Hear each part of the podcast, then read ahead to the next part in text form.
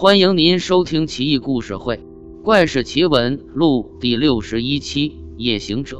故事发生在三国黄初年间，此时曹操已死，曹丕逼献帝退位自立，是为文帝，追封其父为魏武王。三国局面形成，西有蜀国，东有吴国。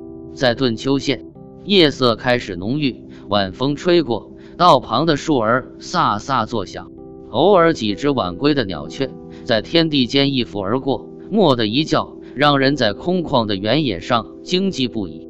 他骑着一匹瘦马，从远处慢慢移来，浓郁加深，月亮却还没有出来，天边只有几颗孤寂的星星。他开始惊慌起来，一抽马鞭，腹下的马吃痛的叫了一声。却并不奔走，他的惊慌变成了恐惧。黑灯瞎火的，要是被劫匪劫到了，那该如何是好？最恐怖的莫过于碰见了鬼，想想就吓人。即便赶回，也是很晚，让妻子担心那么久，自己也心不安。他不由愤恨地用力抽了一马鞭，马的速度还是很慢，但比前先是要快些了。月亮缓缓升起，借着微弱的月光。他看见前方的树林有什么东西在游动，速度很慢，他的心不由得一紧，放慢了马步，暗叫不好。但是这个是官道，回家必经之路，难道要返回抄小路吗？那样天亮才能回，他不想让妻子担心一夜。然而前方是回家的必经之路，根本就是避无可避。他低头思忖着法子，正待抬头。那东西突的从前方像离弦之箭一样直奔而来，在他面前悠的停住，马儿打了个响鼻。他在马上看到此物，身上瑟瑟发抖。那家伙像个跳梁小丑一般，瞪着大眼，叉着腰，在马前左右跳动，长得像个兔子。天啦，他想干什么？此时马被挡住道，也不断嘶鸣。这像兔子一样的东西，有着两只超大的眼睛，大如铜镜，目的从树林闪出来，激进让他魂飞。他吓得两股战战，突的从马背上掉下。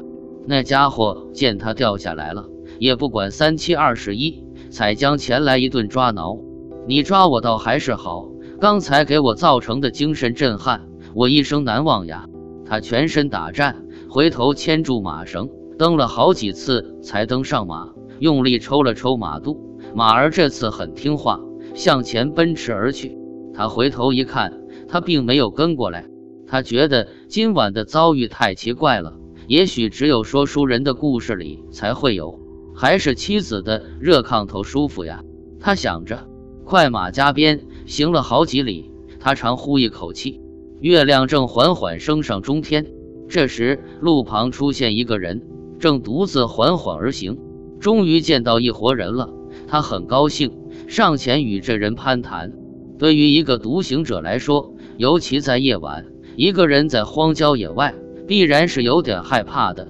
但多了一个人，彼此照应，彼此壮胆，彼此安慰，总还是好的。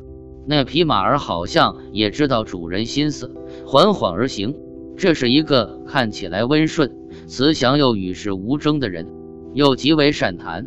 天南地北，两人不知不觉便有惺惺相惜、相见恨晚之意。于是，这夜行人便把刚才那恐怖的遭遇和这人说了一遍。那人说：“这样吧，我一个人独行也是寂寞，今天有幸遇到了你，也是人间一妙事。要不你骑马在前面走，我尾随于后，我们就着这月色边走边聊。”你意下如何？此言善，那就恭敬不如从命。两个人走了一段，在后面走的那人突然转换话题，问起刚才的事儿来。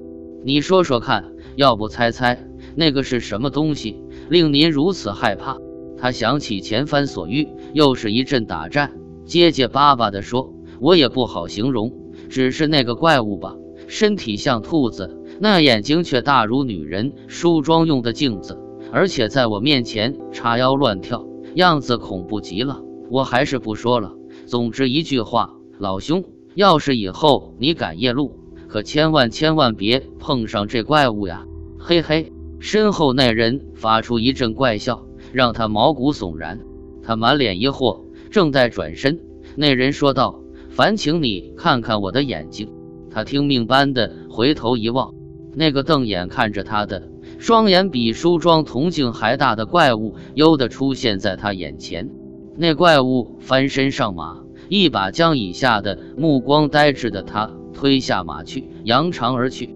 他终于崩溃了，这下彻底眼前一黑，失去了知觉。天色将晓，妻子带着一帮人寻找到了他，费了好大劲才把他弄醒。原来他那匹马已自己跑回家去。他妻子见马回人未归，恐遭不测，连忙叫醒几个邻居，一行人到处寻找，终于在离家不远处的一小水沟里找到浑身无力的他。众人把他架上马，送了回去。一碗姜汤下肚，他睁开了双眼，面前围满了前来探望的乡邻。郎君，昨夜发生何事？为何？他长叹一口气，开始断断续续地讲述他的遭遇。